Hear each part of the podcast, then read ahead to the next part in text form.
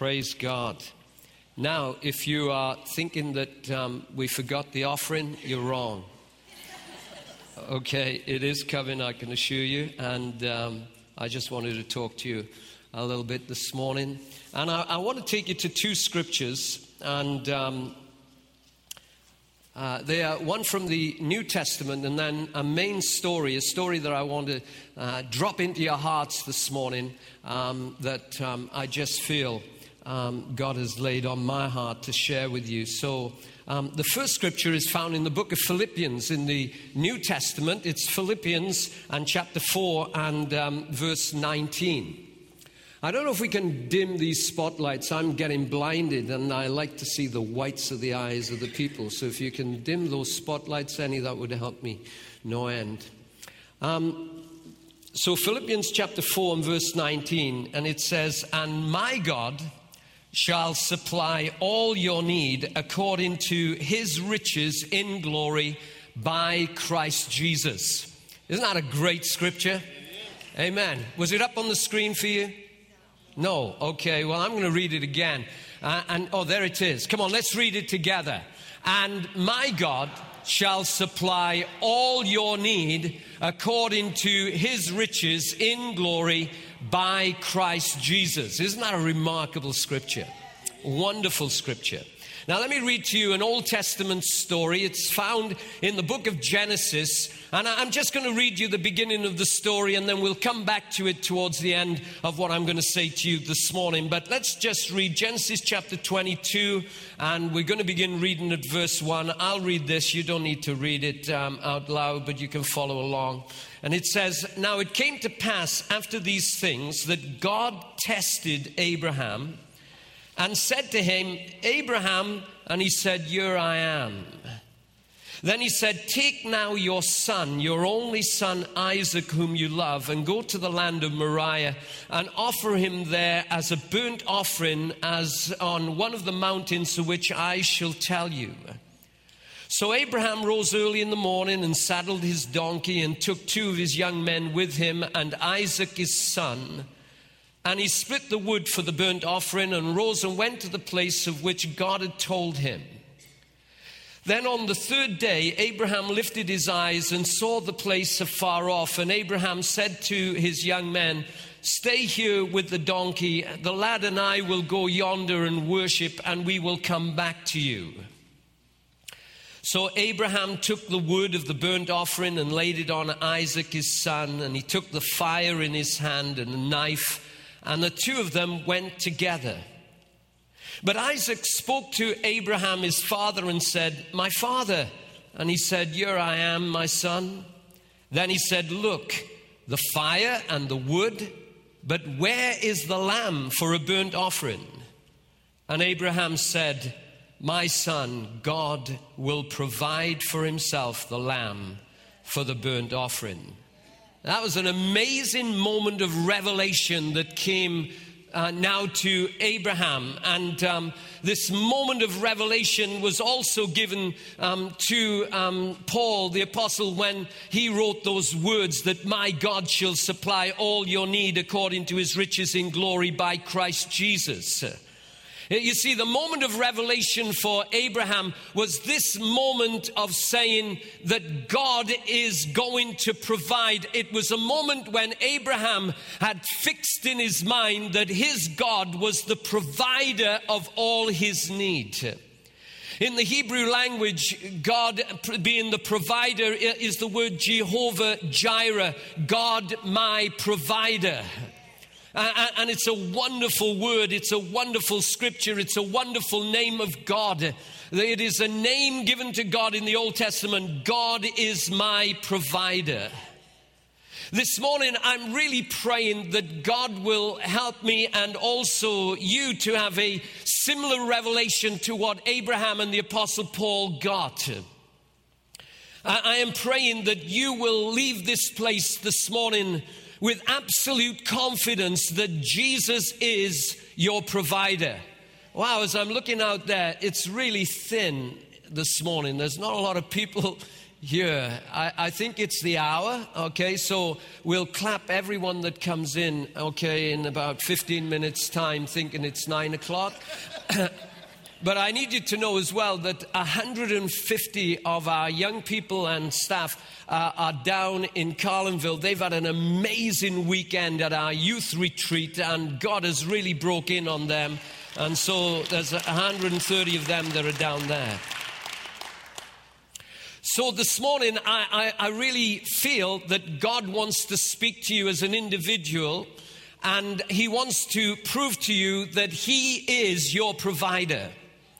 And, and, so I want you to get out a pen and paper. I'm going to ask you to take a few things down that will help you as you begin to process this and get it into your mind. And the first thing that I want you to write down is this I am not the provider. I am not the provider. You see, the thing that both Abraham and the Apostle Paul had come to see is this that worry is sin. Okay. Now, some of you in trouble out there because you're the biggest worriers on the face of the earth. And now I've really, really shot at something right across your bow. But the fact is that the scriptures are clear that worry is sin. In fact, Jesus said this in Matthew chapter 6 and verse 25. He says, Therefore, I say to you, do not worry about your life, what you will eat or what you will drink, nor what you, you uh, not about your body, what you will put on. Is not life more than food and the body more than clothing? So Jesus is saying, do not worry. See, the facts are these, friends. When, when it is that um, we, we now get into this place of worry, worry accuses God of not being truthful. And not only that, worry accuses God of not being faithful. When we are gripped by worry, we're actually saying to God, I know you promised not to let me down. I know you promised that I could depend on you. But, but um, God, I, I know you've said that, but I'm not sure that you're truthful. And God, God, I, know that you said and you promised that you, you would never leave me, that you would be my provider, but I am not promised, I, am not absolutely sure that you will be faithful to your promise. When we are worrying, we're saying, I, I don't really believe in what you say in the Word of God. I don't believe what you say in the Bible. I don't believe that you are being truthful, and so I'm going to carry on in my worry. Or, or God, you know, I, I, I know you've said all this stuff, but I don't know that you are faithful to your promises.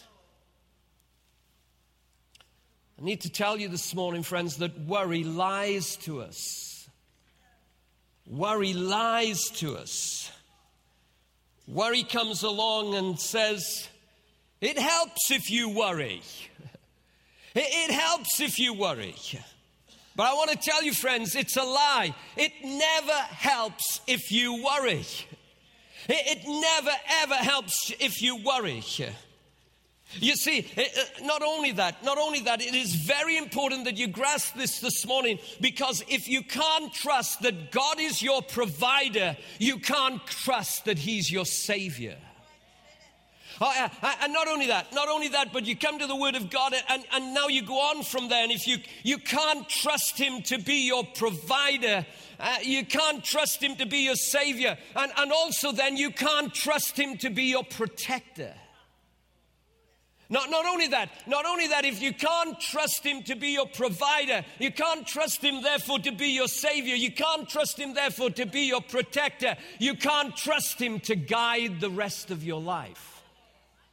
And so, this whole area of believing what God is and that God is our provider. You see, if you can't trust Him to be your provider, you can't trust Him to be your Savior, and you can't trust Him to be your protector, and you can't trust Him to be your guide. And not only that, friends, you'll get to the place where it is that now you will begin to believe that you have got to do a load of stuff in order to get you to heaven because you can't trust that God's going to get you to heaven. Wow. See, if you don't believe that Jesus is the provider of your eternal salvation, then you will begin to believe that you have to provide for your eternal salvation. And that now, by good works and doing good charitable deeds and by doing all sorts of stuff, you are now going to be able to get to heaven. And, and, and you fail to believe that it is that only Jesus is good enough and now you begin to believe that you've got to do stuff to be good enough to get to heaven. I want to tell you what I told a, a, a, a radio um, commentator one day when he says, You know, I do all this stuff and I work hard and I help charity and I do this and I do that. And he says, Surely I'm good enough. And I said, I'm sorry, you're not good enough to get to heaven. With all your goodness, you're not good enough.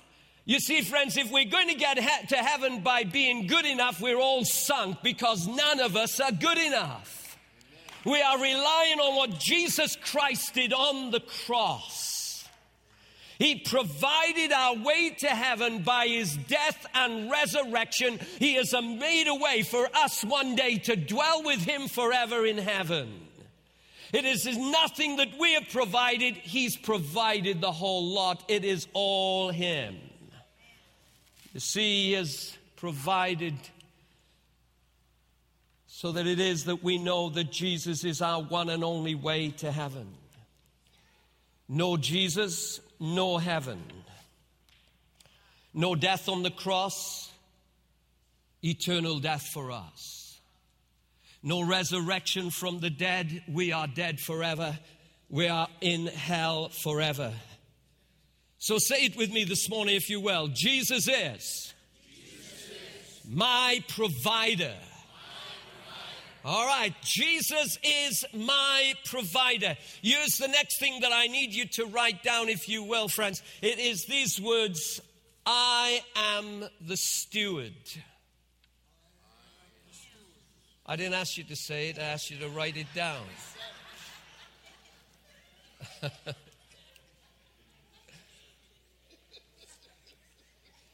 So I am not the provider, I am the steward. A steward in the Bible, if you will, is a manager of what has been given him or her to manage. A, steward is someone who has had something put into their hands and been told, You manage what I am putting into your hand. So Jesus is my provider. All I have to do is to manage what he provides me. Now, I'm going to tell you an Old Testament story that really illustrates this, and um, you, you can read about it in Exodus chapter 16. And uh, it, it's a wonderful story of the children of Israel, about two to three million of them. When you get to Exodus chapter 16, they're wandering in a wilderness. They were on their way from being slaves in Egypt to a land of promise. They were on their way from being slaves to now being in a land that they would call their own. It would be known as the promised land. If you will, they were in between. They were in between leaving their old life and now getting to their new life. And they're wandering in this wilderness. Their old life has been left behind, and this new life was looming up ahead. And now they uh, uh, come to this place uh, where they are moving along. How many know we're all in the in betweens? We're in between where we were and where we are intended to be. We're, we're moving forward. This is not all that there is. How many are glad of that this morning? You say, Well, with my life as it has been in the past, I, I, I, I am so thrilled that it's not always going to be like this, that, that we're going to get somewhere in the end. We're in this in between time, uh, and, and this is not all that there is. Anyway, these children of Israel, two to three million of them, were in this wilderness. But the only problem was in a wilderness, there was not much food. and, and, and they were hungry. They even began to remember the slaves' food that they had in the old life, and they began to say, We were better off then. And they did what we would do as well. They were in the place of having no food, and so they just complained. So God did this miraculous thing. He provided food for them. The story in the scriptures says that every morning when they got up, they would look out of their tent and there was food lying on the ground. It, it, was miraculous. Every morning when they got up, there was food lying on the ground. Uh, the Bible says that, that, that it was a bread like food, and, and, actually, it puts it this way it, it, it, it looked like wafers and it tastes like honey. That, that's what this food was. And, and they looked at it and, and, and they called it manna. Do you know what the word manna means? It means, what is it? That's exactly what that word means. The word manna, that they looked on this food and they said, What is it? And that's what they called it. From that then on out, they never found out what it was, but they enjoyed it. It was manna. God provided it. And um, it was amazing because not only did He provide it, now He also tells them you've got to manage it. And He gives them some detailed instructions. This food came with details on uh, instructions on the package. Well, not really that way, but but God gave them instructions on how they were to gather this food. And the instructions was that this food would be delivered every day of the first six days of the week.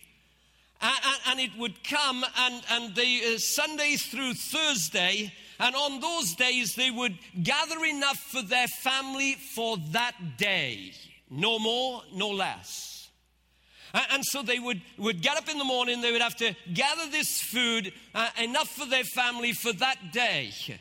Now, if one of them, and I'm sure this happened, if one of them said, Do you, you know, tomorrow morning they put in the clocks forward, I think I'm going to, I, I, I, I think I'm going to uh, just stay in bed, and, and today I'm going to gather enough for two days.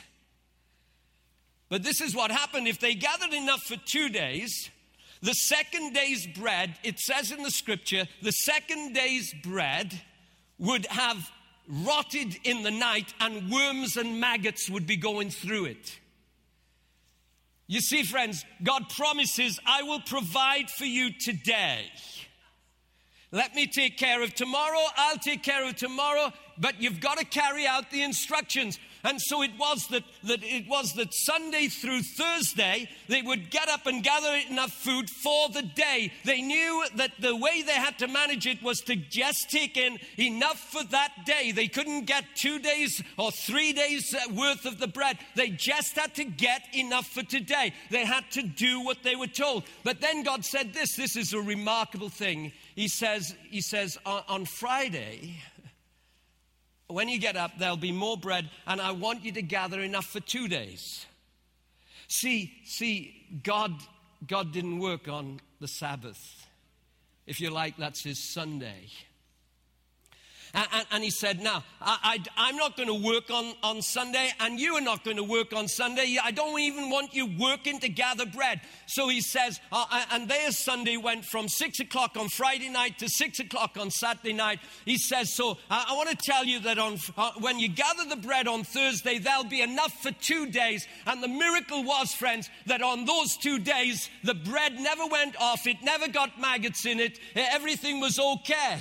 Isn't that a miraculous thing. So if I gather two bread, two, two days worth of bread on Monday, on Tuesday, that second day's piece of bread will have got maggots in. But if I gather two days of bread on Friday or Thursday, then the fact is that I will keep it for two days and it'll never go off. That was the miraculous power of God. But, but listen, this is what I want you to get. They had to follow the instructions. They had to do what they were told. They had to see that the instructions were carried out to the absolute letter. I want you to get this. I want you to see this morning that for you to know the provision of God in your life, for me to know the provision of God in my life, I have to carry out the instructions of the Word of God to the letter. I, I, I, can't make up the instructions. I can't do what I like with the instructions. I have to follow the instructions if I'm going to know God as my provider to the letter. You see, when you think of your life, it, it all comes down to God, doesn't it? Uh, the fact is that it is God who provides our life. He, it is God who provides our food. It is God who provides our health. It is God who provides our income. Uh, and let me tell you, the poorest person here today, the poorest person in this building today is still richer than the majority of the world. Okay. It's an absolute fact.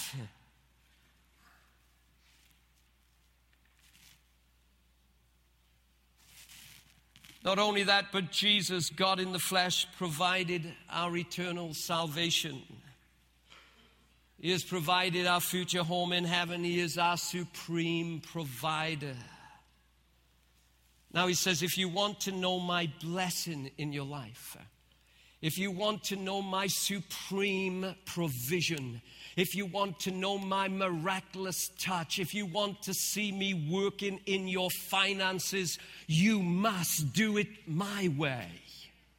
That's what God says. He says, you, you can't do it your way, you must do it my way. And so we go to the scripture and we say, God, what is your way of handling finances? And it's very clear. The first thing that God wants us to understand in doing things His way is this. When we get our income, when our income comes in uh, from whatever source, the fact is this the first 10% of our income belongs to God. Oh, you're looking at me shocked. No, it's in there, I promise you. He says, This is the way of doing finance my way. This is the way of handling your finance my way. The first 10% of your income belongs to me. He says, I'm going to let you keep 90% of your income, and, and, and you, you are going to uh, be able to do with that uh, just as you will. But the first 10% of your income is for me. It's so that I can extend my kingdom on earth. It's so that I can now begin to get the message out to the planet. You are joining in my mission. You are joining in my mission to reach a lost world with the news that Jesus is. And he says, I want you to set aside 10% of your income. And some of you nearly having heart failure just at the thought of it.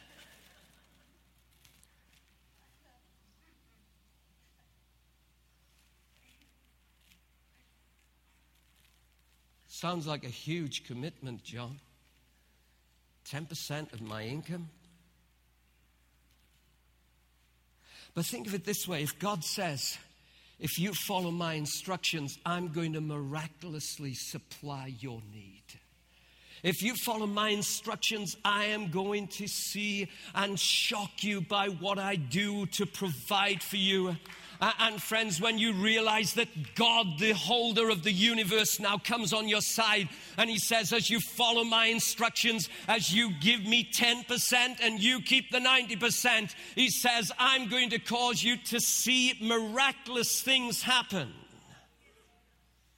You know, someone said to me recently, I, I don't really have a peace about making such a big commitment to God as to give 10% or a tithe of my income.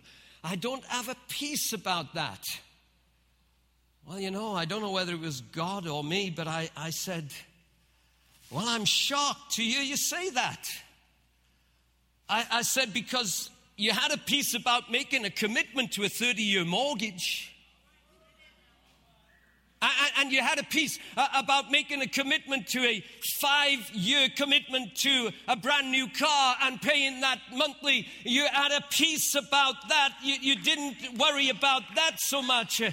And you're telling me you don't have a peace about making 10%, that's 10 cents in the dollar commitment to God who provides you with everything else that you've got on the face of the earth.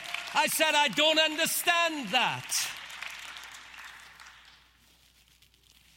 You know, it's the devil's lie to make you think that you can't afford to make this kind of commitment to God. See, the fact is this the devil doesn't want Jesus' church to be progressing. The devil doesn't want the church that is now rescuing a lost planet to advance and to push back the kingdom of darkness. The devil doesn't want God to be getting more and more out of a hold on the earth. He wants the church to struggle. He wants it to struggle in doing what it's doing in the locality and then struggle with what it's doing throughout the, the face of the earth in missions work. He, he wants that to happen. And so he fills our hearts with worry and anxiety. And he tells us, You can't can't afford to give 10% of your income. How dare they ask for that? How dare they expect that when all the time we are not expecting it? It is God who is saying, I want to provide for you, but if I'm going to provide for you, you have to do it my way. I nearly sung that then.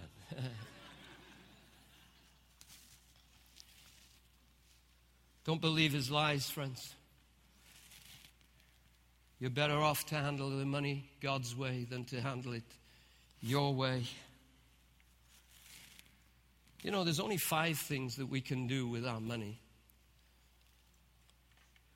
The first thing that we can do is that we can spend it. And in America, we're really good at that. Or you can save it. And we recommend that you do that. It's, it's a good and wise thing to save your money. And, that, and then, of course, you can invest it. Uh, and that's not a bad thing either, as long as you know what you're doing and you invest it. How, how many know the fourth thing you can do with your money is waste it? You can waste your money. And then the fifth thing that you can do with your money is, is invest it in God's kingdom. Oh, yeah, friends, I want to tell you that is the best thing that you can do with your money.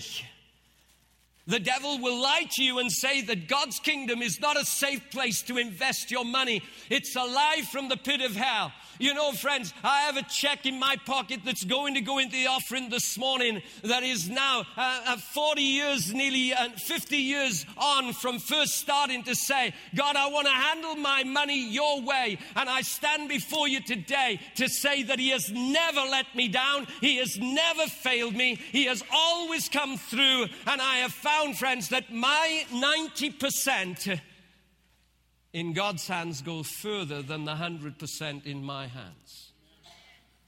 It's God who is in control.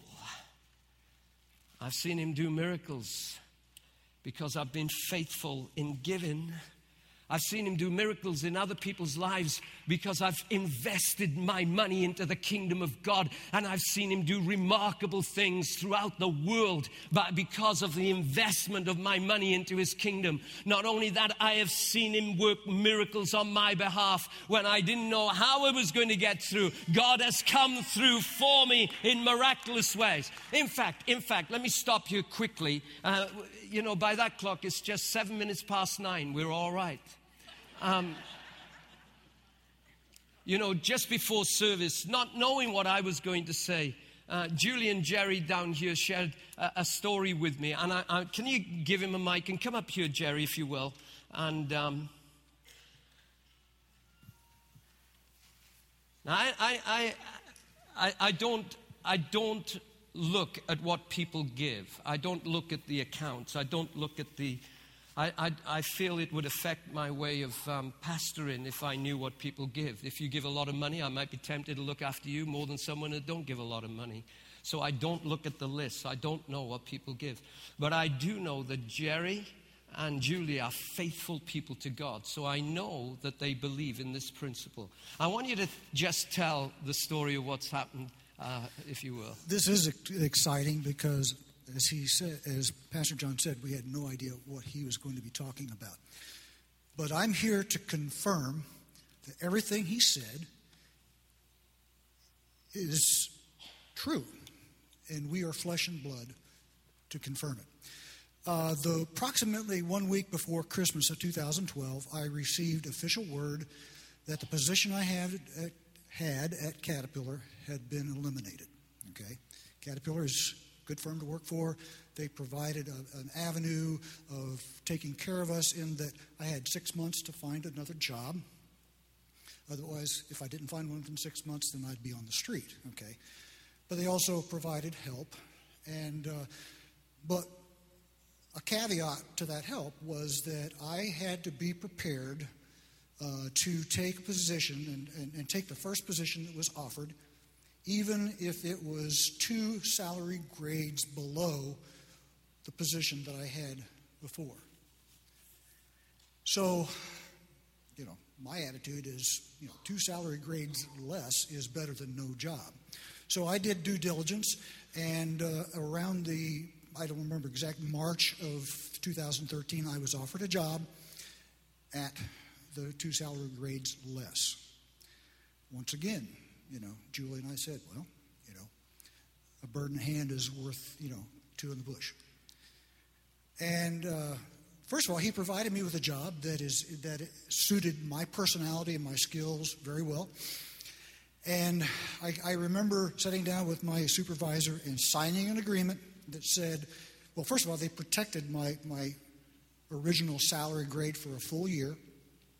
And so I signed an agreement that said May of this year, May of 2014, my salary would drop two salary grades. Okay? Now, my wife is a very good money manager. You know, I spend it, she saves it. You know, that's how our marriage works. A couple weeks ago, uh, was just having a you know a typical one-on-one with my supervisor, and she says, uh, Did you get this email? And I said, I have no idea what you're talking about, because so no, the answer is no. To make a long, very long story short, somehow, some way,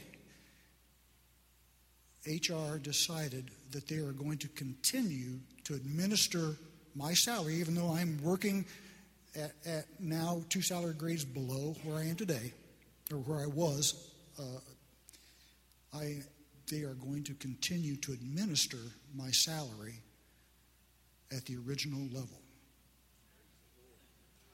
And of course, you know, annually, give God the praise. I had nothing to do with it, and and I, I you know, my knowledge was the only way I'm going to get back up to that salary was to to get a promotion. Okay, I hadn't been looking for one because I had learned through God's school of hard knocks that if He wants you promoted, the opportunity will come to you. Yes. And that He has proven that time and time again. Amen. So to make, again, I have no idea how it happened. You know, policy change or just whatever, but it happened. Praise God. And we have nothing to do but to praise God for a miracle. Amen. Praise God.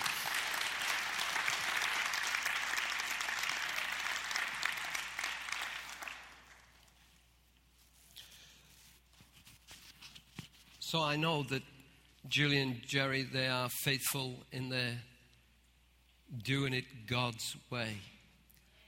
And see, God comes through. I was absolutely shocked when he told me the story this morning and said, We need to hear that. You see, the fact is this I am not the provider, I am the steward. I only have to do it His way to know His provision. So here's the last thing I want you to write down, and, and, you'll, you'll get it right away. It's this Jesus is my provider. So we've said, haven't we? I am not the provider, I am the steward. I am to do what he tells me to do with the money that he puts into my hand.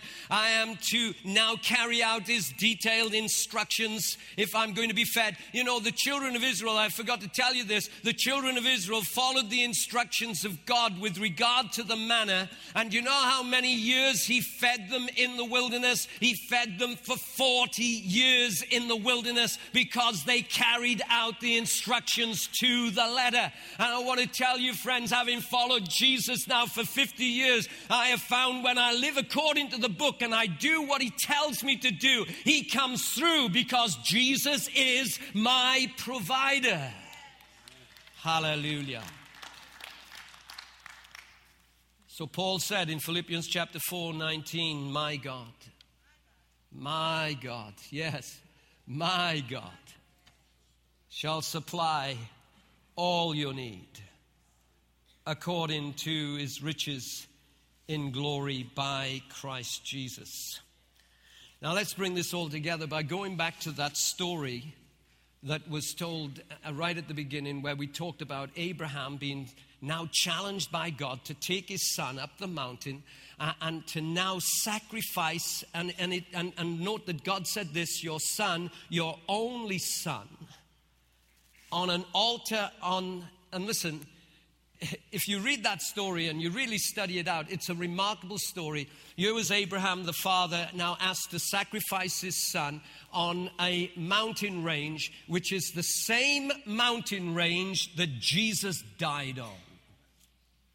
You see, the difference between the story of Abraham and God the Father is that Abraham, when he got to the moment, of plunging the knife into his son as a sacrifice in obedience to God, God stopped him. When God the Father had his son on the same mountain, and now it was a sacrifice for our sins, he never stopped the knife, and the knife went into Jesus and he died in our place. That is the remarkable Jesus that we love and serve.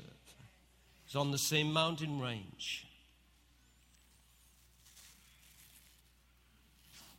Need to note that when Abraham took his son up that mountain to sacrifice him to God, he was being totally obedient to God's way. He never questioned when God said, Take your son, your only son, and sacrifice him for me. He never questioned. He moved with total obedience to God's way. He set out to do to the letter God's plan. A little key to the thinking of Abraham is seen when Isaac said to him, I see that we have wood for the fire and we have fire uh, here and, and, and, and, and uh, we have this altar that we're going to build, and, but where's the lamb that we're going to offer? I wondered if Isaac had a little inkling there's something fishy going on here. But the fact was that, that now he answers Jehovah Jireh, Isaac. God, our provider, He will provide Himself a lamb and so he now moved in obedience and simply trusted the provider. The New Testament book of Hebrews that puts it this way that Abraham believed as he went up that mountain and as he laid his son on the altar, he believed that even if he had put the knife into his son's chest, that God was able to raise his son from the dead. He said, I trust God, He is my provider. And even if I sacrifice him here, I believe in God so much that I believe He can can raise him from the dead. He only set out to do what God said to the letter. And that's the kind of thinking and trust that God looks for from us, His children. When He asks us to set aside the first 10% of our income to give back to Him he wants us to believe that He can now work in our lives so that we do more with the 90% than we could ever have done with the 100%. He wants us to believe that He will do miraculous things to provide our needs according to His riches in glory by Christ Jesus. We believe that when we follow His instructions, the Word of God, He will come through for us in unbelievable ways.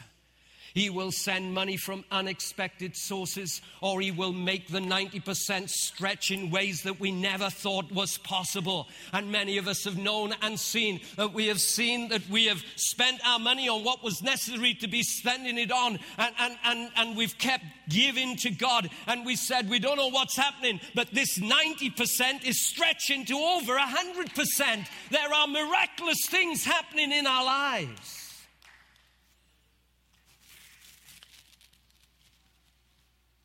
Believe that He will come through for us.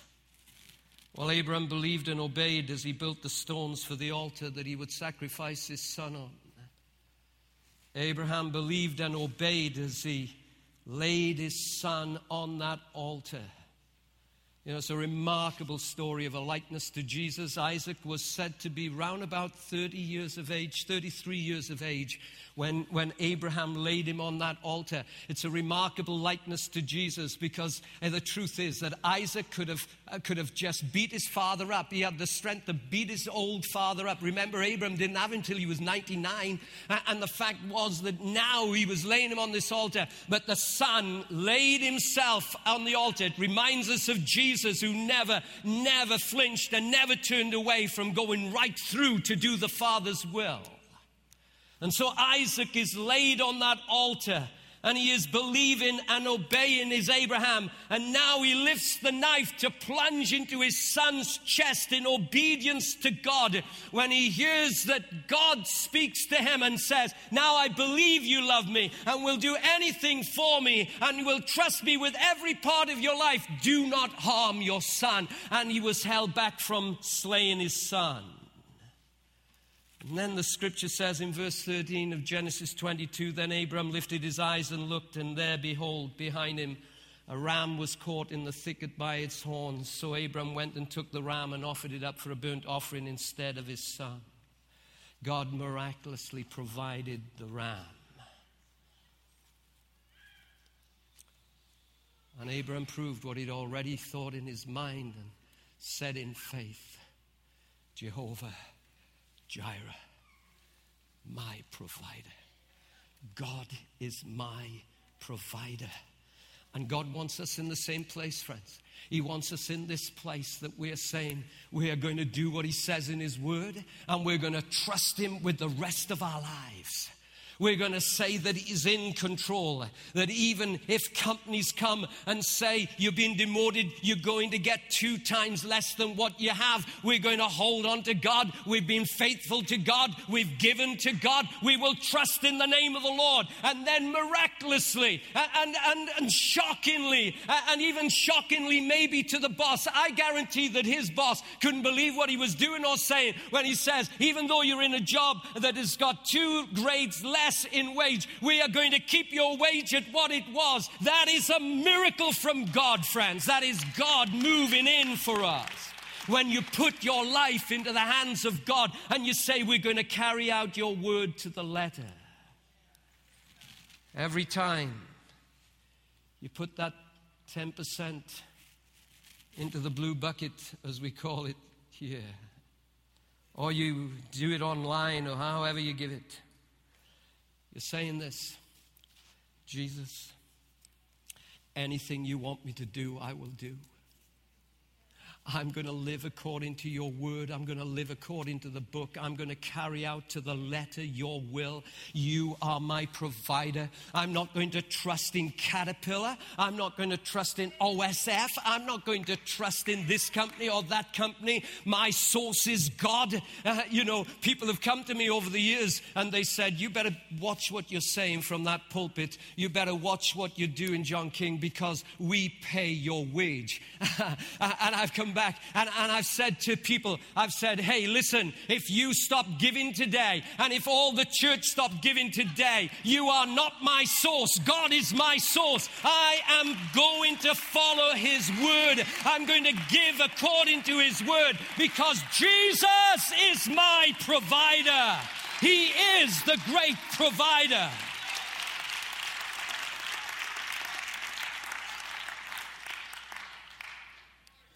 Hallelujah. Praise God. Praise God. Rose, you bless me. I wish you were all black. You would have been up on your feet then and clapping and shouting. Praise God. Amen.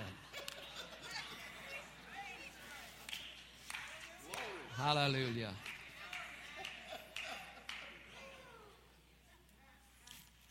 As you came in this morning,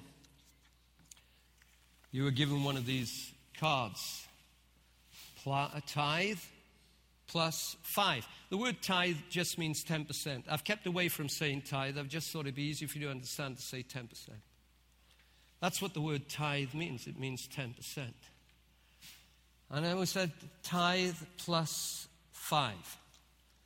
As the elders met this week and we looked at our giving patterns and uh, begin to look ahead and believe what would come in until the end of this year, we saw that by the end of 2014, we're going to end up in the red. I don't believe that's the will of God for us. But we have to face facts. You know, at, at, this point in my message, I was going to say, now turn the videos off. I just want to talk to Riverside people. But you may be Riverside people watching this online, listen to it online. You, you may not be Riverside people, but you need to hear this for your church as well as our church here at Riverside. You know, Riverside is a church. We are a church. We are here in the will of God as a church. But actually, we're more than a church, we're also a corporation. Together with the Dream Center, we employ 49 people here at Riverside. So every week I, I go to prayer, praying that God will provide enough money to pay the 49 people that we have on staff here working either at the Dream Center or at the Riverside. You know what happens, friends? We lose a Sunday because of snow. I don't know whether you realize this that when we lose a Sunday because of snow, we lose something like $20,000. Oh, some of you keep giving, but some of you say, Oh, I've missed a week. I've got an extra week's money to keep in my pocket. We lose about 20,000 people when we can't have service. And people ask me why I leave it so late before canceling service when there's snow about. It's a huge decision that I have to make. Well, we've lost one Sunday because of the weather, and then many of you stayed home last Sunday because the news media frightened you. We'd rather you be safe, to be honest. But we have to still try and keep things moving forward here. You know, Riverside, I don't know whether you know this, but Riverside is the main giver to the Dream Center. We give uh, over $100,000 a year to keep the Dream Center open and to keep ministering and keeping the housing shelter going, the overnight um, housing shelter, and then the transitional housing that's there at the Dream Center, and then all these programs that run out to the inner city people of this city and beyond. And Riverside gives like crazy to that. I don't know whether you realize as well that around the world there are missionaries and national workers that are spreading the gospel, and they are relying, some of them, solely on what we give from Riverside.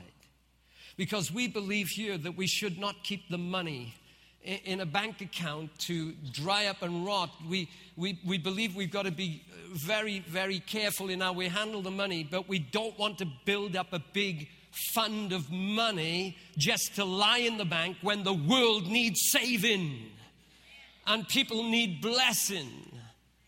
And so we send money around the world every month. You know, being a downtown church is very difficult. Last year we had the Peoria Marathon. That Sunday we lost nearly $30,000 because we closed our doors on obedience to the city. They told us we couldn't open, the streets would all be closed. They have planned another marathon this year, and they're telling us the same thing. Over the past five years, we've given away some of our best givers to start churches in Morton, to open the Oaks Church, and also now to see Washington up and running. Thank God, you know, Dave Jane over in Washington doing a remarkable job. I was meeting with him last week, and um, last weekend, or the weekend before last, they baptized 23 people, and there were 400 people in church. Isn't that a remarkable thing?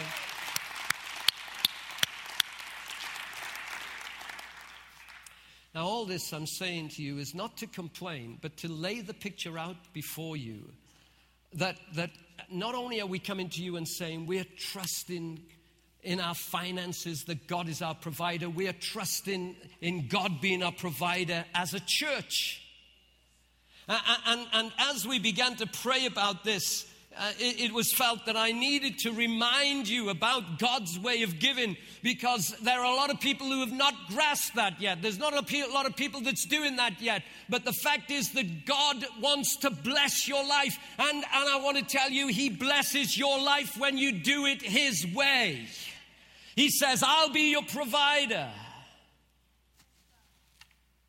And then when you put that 10% aside, it's not to do with it as you like. It's not to say, well, I'm a little bit short this week, so I'm not going to put so much in, or I, am not going to put it in this week because I need it here. No, you can't do that. You've put it aside for God. You said, God, I'm going to do it to the letter. I'm giving it to you.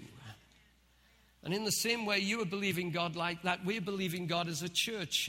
We're believing that as we're faithful to give and to not hoard, and as we're faithful to share and not keep it for ourselves, that God is going to come through for us. Listen, friends, I said the danger is that we'll be in the red at the end of the year. I am believing God. I'm standing on the authority of God's word and saying that will not happen. We will be in the black and we will have money left to give away. Amen. I'm believing God for that.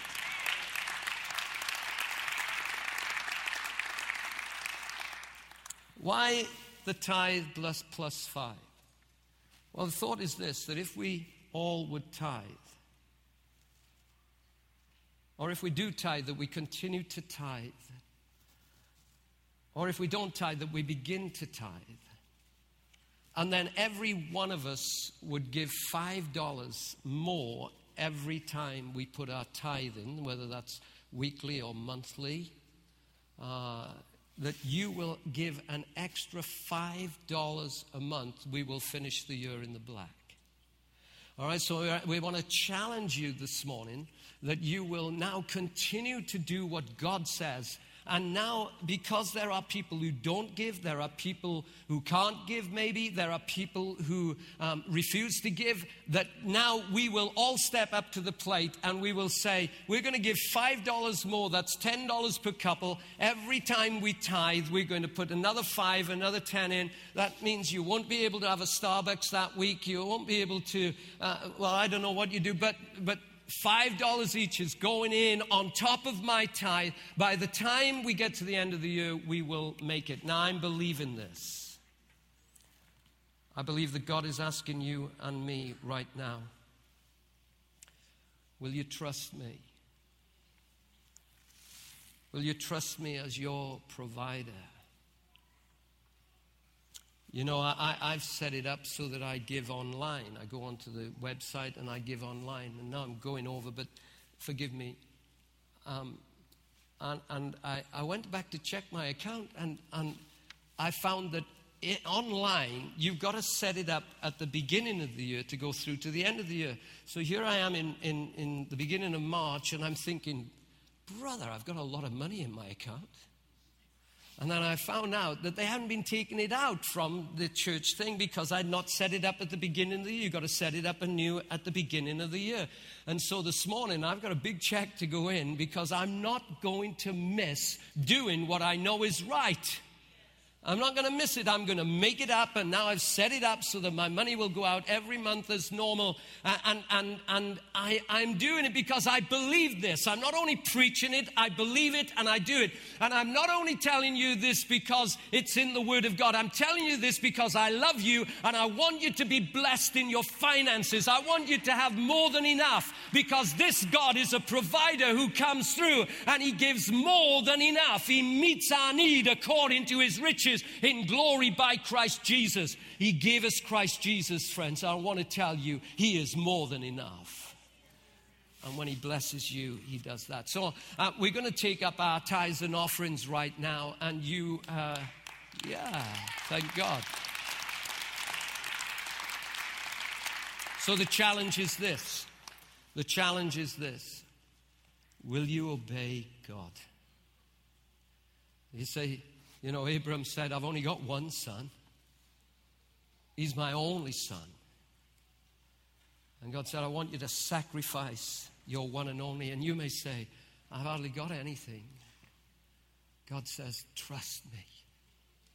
Just do what I say and trust me. And, and, and watch me come through for you.